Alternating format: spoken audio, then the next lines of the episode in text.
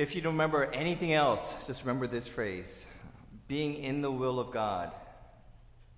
Being in the will of God is far more important than accomplishing things for God.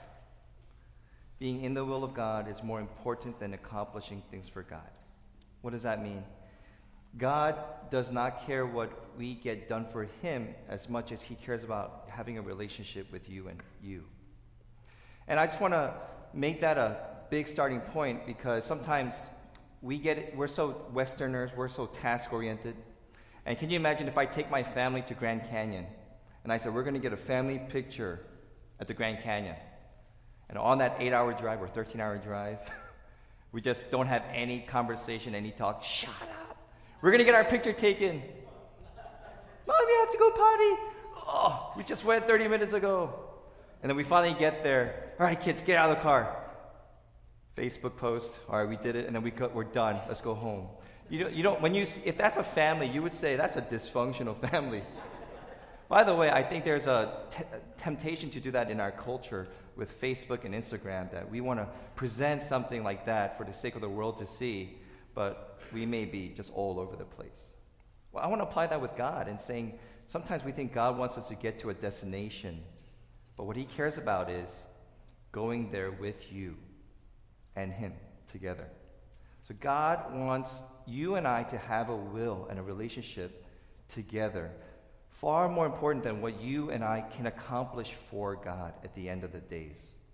Now, when that goes together, I think we do accomplish things. That's the irony.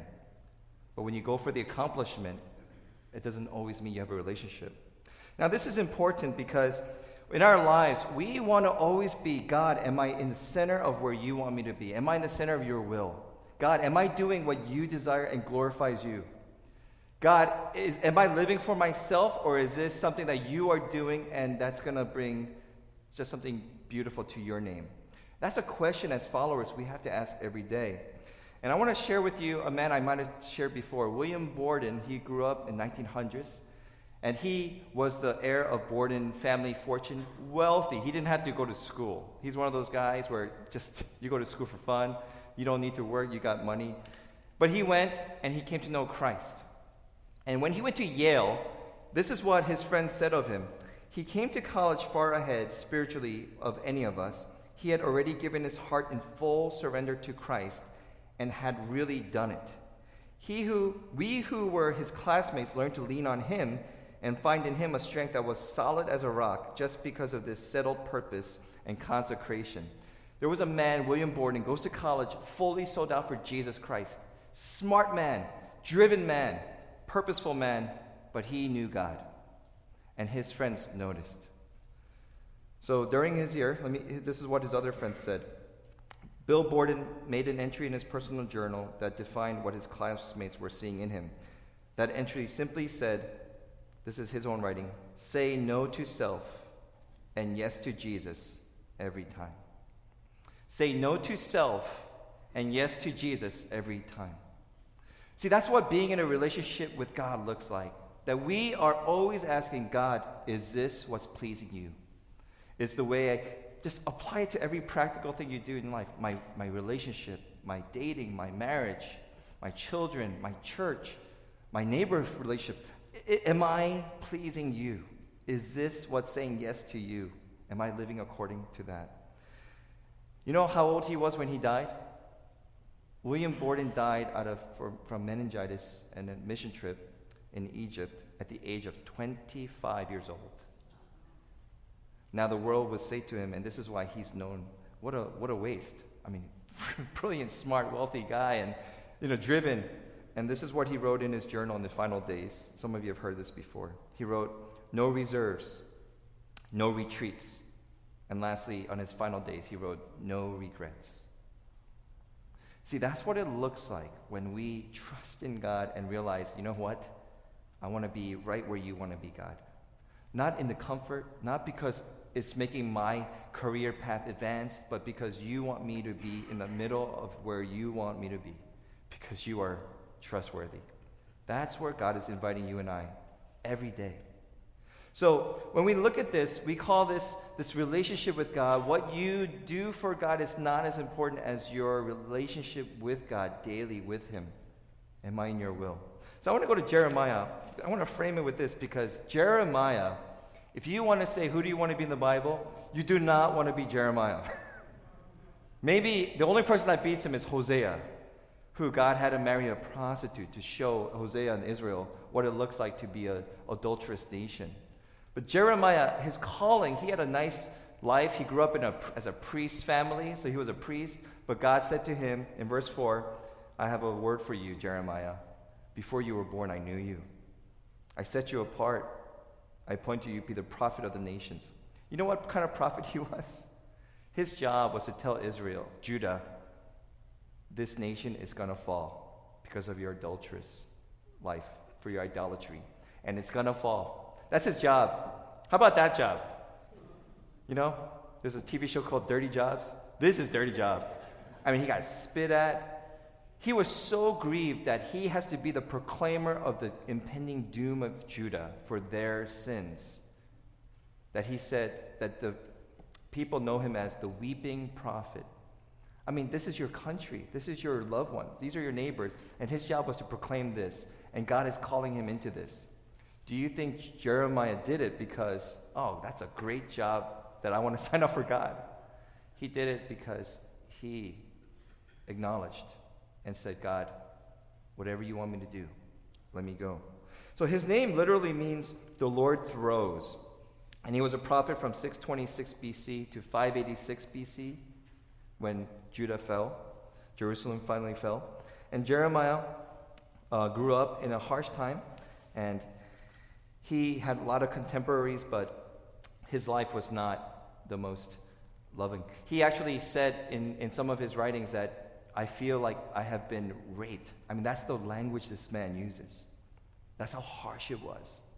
So he is not delighted, but he goes on. So I want to capture this. I want to frame all this into God is calling you and I into things. And I want to be unpolitically correct here. You're not going to like some of those things. And it's not going to be exciting. And it's not going to be 5 million member church. It's not going to be the executive of Fortune 500 company. It may not be the white picket fences. But here's what I do know God calls us because He knows where we need to be. And He is trustworthy. And our job is simply, like William Borden, to say, I don't understand this God. But if you're inviting me, the answer is yes. So as we wrestle with this, I want to share a few things from today's 10 verses that how does God call? And what are some principles that apply to us? I don't think God's going to, I don't think, I could be wrong. God, I'm not saying God's going to call you to, to preach doom to United States of America. That is not the connection here. The connection is God calls us for the funkiest things. And are you ready? So here's the first thing we know in chapter 1, verse 5 God knows you better than you know you. Can you say that? God knows me, better than I know me. I'm finding out things about me every day from my wife. I'm just amazed how much my wife knows about me. Because when someone watches you every day, they're like, Jason, you're tired. I am. Remember that Snickers commercial? You're not you when you're hungry? Did you ever see that commercial? One is with Betty White's playing football, and she's like, oh, I'll get you. And they're, here, have a Snickers. Oh, that's better. And remember that commercial? And he goes, You're not you when you're. You don't know yourself all the time. You don't know how you behave. But here's an assuring thought your creator, the one who made you, he knows you far greater than you'll ever know you. Why do we need to know that? He's trustworthy. He knows me better than I know me. So, where that helps me is God, this doesn't make sense. I would do it this way, God, because obviously I'm smarter than you. So, I would do my life this way, and, and, and we forget that we're not God. and those are times where we need to taper back and humble ourselves and say, wait a minute. the biggest understatement in the world I am not God. And this is where your spouses go golf clap. And here's a reassuring thing God knows us, and He's calling you to exactly where you would fit the best. And your success is different from what God would define as success. And for Christians, I would say the definition of success is being right in the will of God. That is success. Amen? I don't think we could tell God this is success because this is my way. I think God would define success as you're right where you need to be. So Proverbs 16:4, we plan all, all our hearts anyway, but it says this, in the hearts humans plans their course, but the Lord establishes their steps. Why? He knows you better than you know you. Just a real quick thing, I want to move on. But parents, don't you know your children better than they know themselves? You know, like, oh, it's, it's going to be nap time. Five, four, three, two, one. I told you, you know, you, you've done that. I know, grandparents, you've done that. You know your kids. That's how God is with you. He knows you precisely, what pushes your buttons, what makes you joyful. And we could say, God, how can I ever doubt you? So he knows us. Second thing, God calls us to his purpose. That's crazy. Um, before you were born, I set you apart. Before you were born, I set you apart. I appointed you as a prophet to the nations. Now, how many of you guys loved playing sports in elementary school and having two captains pick everybody? Real, I, I, you know, that's one of those times where you just don't like that because I was the smallest guy. When we played kickball, like I pick Bruto, I pick Tyrone, I'll pick Willie, and then here's Jason. I'm like, oh man, is anyone gonna pick me? Or, or if you were in high school, you moved to a new high school. I moved in 10th grade. That's the worst age to move to a new high school.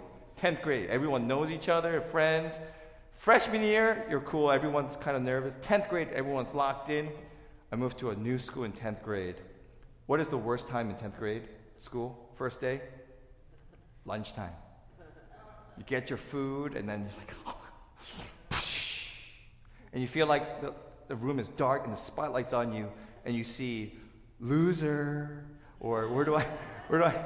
So it was like the time slowed down, and you just wish, don't you wish, somebody could just say, Jason, hey, Jason, from my homeroom, come and eat with us and then you wake up and you realize that's not reality. Anyway, that it was so it's so hard. But you know, you know this idea of being picked and chosen.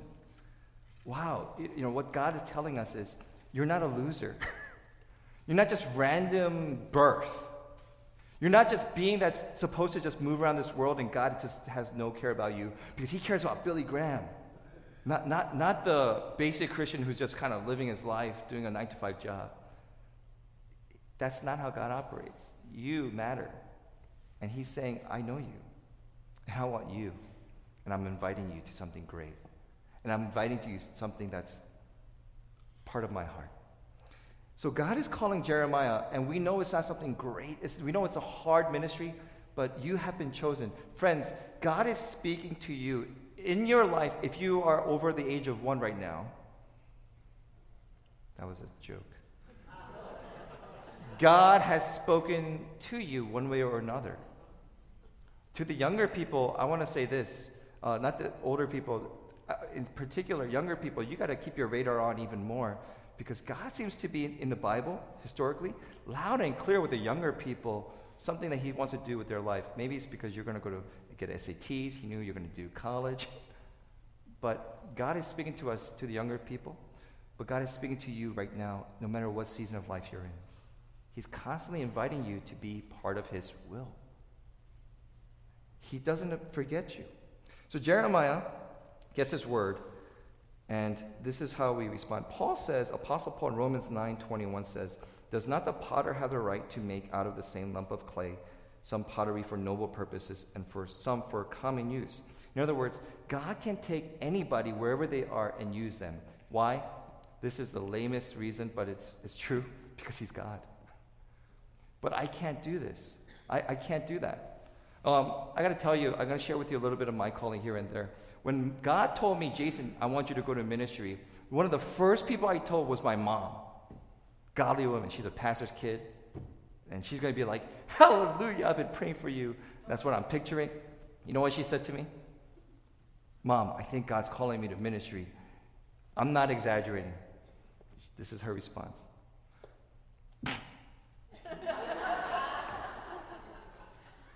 Just, just, your brother, maybe, but, but, but not you. Just, just, just keep on doing what you're doing. And I'm like confused. and I, and she was like, she was like, no, really. She was like, maybe your brother, but not you. And I, I was like, I wasn't crushed. I was confused and I was a little bit offended. but here's how God works. Two weeks later, she prays every day. Two weeks later, she says, Oh, I need to talk to you. And I was like, Oh, what? And I don't hold a grudge. I'm like, Okay, what do you want? She said to me, I've been praying. And I don't know why. This doesn't make any sense to me. But yeah, God wants you to go to ministry. I was like, wow, turn of events. And what was she seeking after his heart? God, what are you doing in my son? Why is he getting these crazy thoughts? You see, because God's calling us not because of what you think, what your intelligence level is, what your abilities are, but because of his power to do anything in each of us. Amen? And he calls you a quick lesson here is don't go after God, what can what great thing can I do for you? That's the wrong question. The question here is, God, what are you doing? And what do you want of me? I'll go. So sometimes, church, we have these committees and we brainstorm great ideas that we want to do for God. I think that's the worst thing we could do. Because again, in his heart, man has his steps, but God's the one that guides our footsteps. So it's not what are you doing with your life, but what is God doing and inviting you to meet to? What is He calling me into? So that ties into the third one we see here, because Jeremiah says, Ah, sovereign Lord. And I don't know if he's saying it like, Ah, sovereign Lord, or, you know, it's funny, Ah, sovereign Lord. I do not know how to speak. I am only a child. How many of you done that? Come on, don't raise your hand. But how many of you have done that? Man, we need a Bible study teacher, or we need, we need an we need someone who really loves the Lord who could do such and such. Oh, I can't, I could never do that. I love, tell God what you'd never want to do. And I just love how he just laughs. Um, one of the things that I said to God when I first went to college was, God, I'll go to ministry, but I do not want to write. I hate writing. You know what my first job out of college was? I was a financial analyst.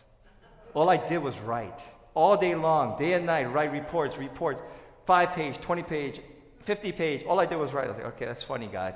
I'll keep serving you, but you know what? Just, I don't mind writing. It's good. I, I like teaching Bible study, but I never want to talk in front of people. you know, just, just tell God what you don't want to do, and if, you, if you're brave enough. And, and he, so here's God. Whenever we see an inadequacy in us, this is what God does. He doesn't call you and he doesn't get surprised. He doesn't go, I want you to be boom. And he goes, Oh, I, I didn't realize you couldn't. God never gets surprised by you. He knows you. Remember? Verse 5 I knew you before you were born. I formed you in your mother's I called you apart. He knows you.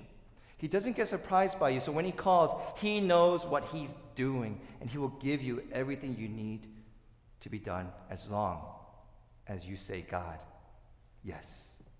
You see? That's the key here. So 1 Corinthians chapter 1 says this. You know, the early Christians, were they the smartest, wisest, strongest men? No, they were the weaklings. Paul says God chose the lowly things of this world and the despised things, the things that are not, to nullify the things that are, so that no one may boast before him. It is because of him that you are in Christ Jesus, who has become for us wisdom from God, that is our righteousness, holiness, redemption. In other words, God loves using inadequate people because when things get done, the inadequate people and the people around them say, This has to be God because it ain't from you. Praise God. I know I'm being humorous about it, but isn't that how God works? I love Don Inman. He shares this session last week. We're talking about church and how just things are just, we have a lot to be grateful to God. And he goes, You know what this is? I love Don's passion. You know what this is? This isn't us. This is God. In the session, I think we were ready to go, hallelujah, amen. I love it when God takes a church. We're too small, we're too weak. But when we seek after his heart and things start happening, guess who gets the glory? if we're too small, if we're too weak. We say, God is at work here. Amen? I love that. And God knows that. So He calls you not because you can do it, but because He is able to give you what you need. So, the big sin, I want to share with you, the big sin of Christians is not this. Some of you are like, is not going to church? No. The big sin of Christians is not, you know, oh, I said a curse word. Although that, don't do that, but that's not the big sin. You know, I, I, I'm convinced the big sin of Christian world is this. We don't give God enough credit of his power, of his wisdom, of his love. I want us to repent of that. I'm not, being, I'm not joking here.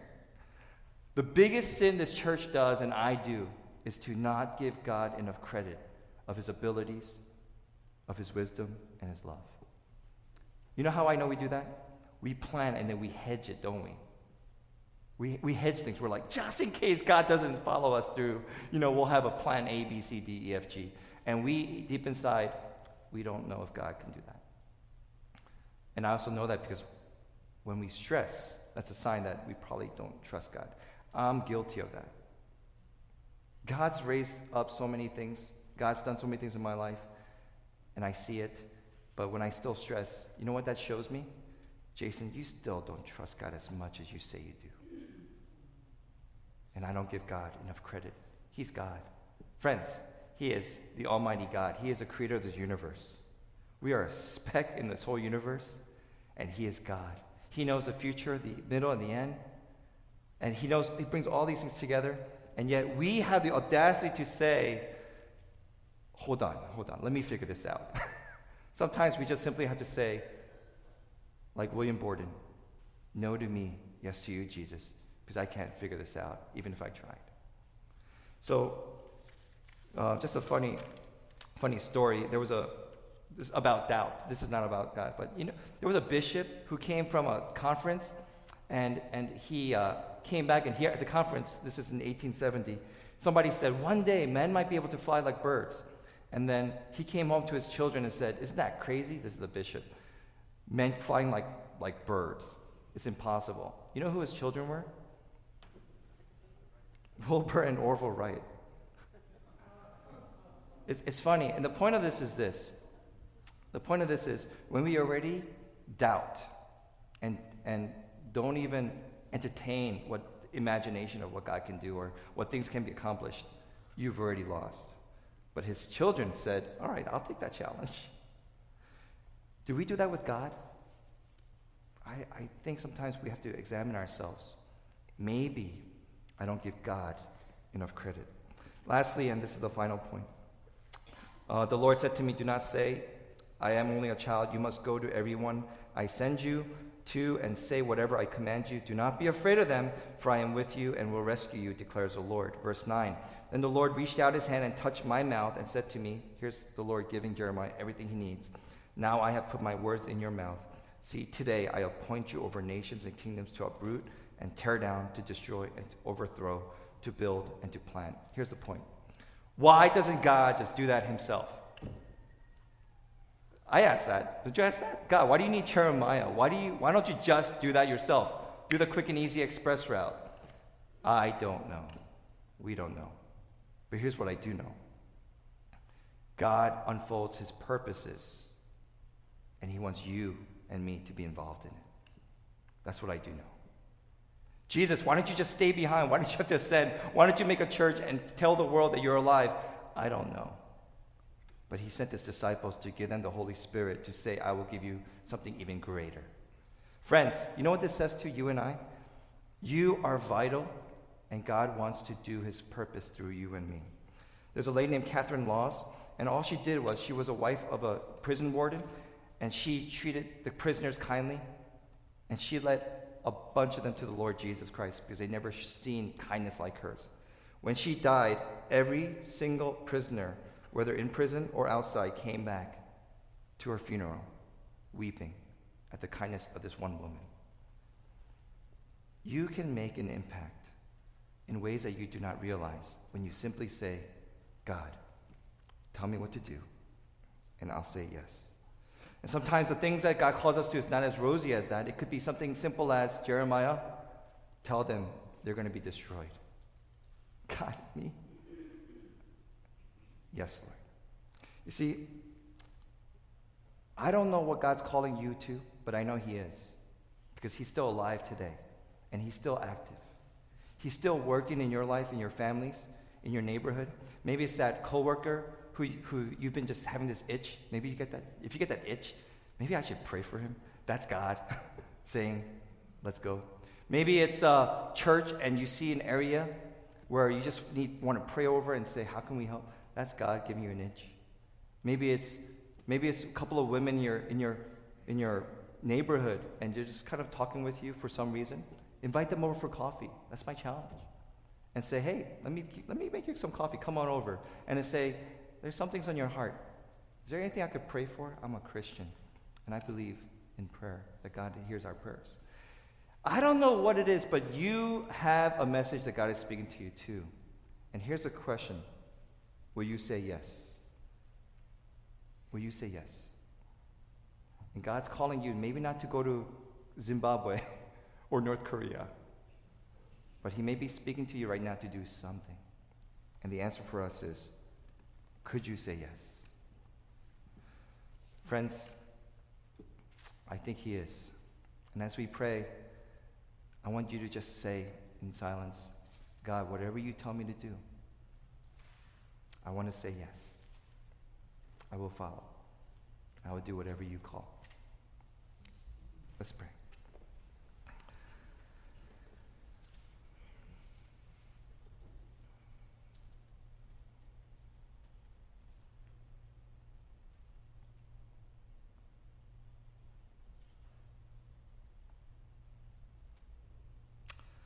Lord God, we confess that you know what you're doing. We confess that we will never see the full picture of everything.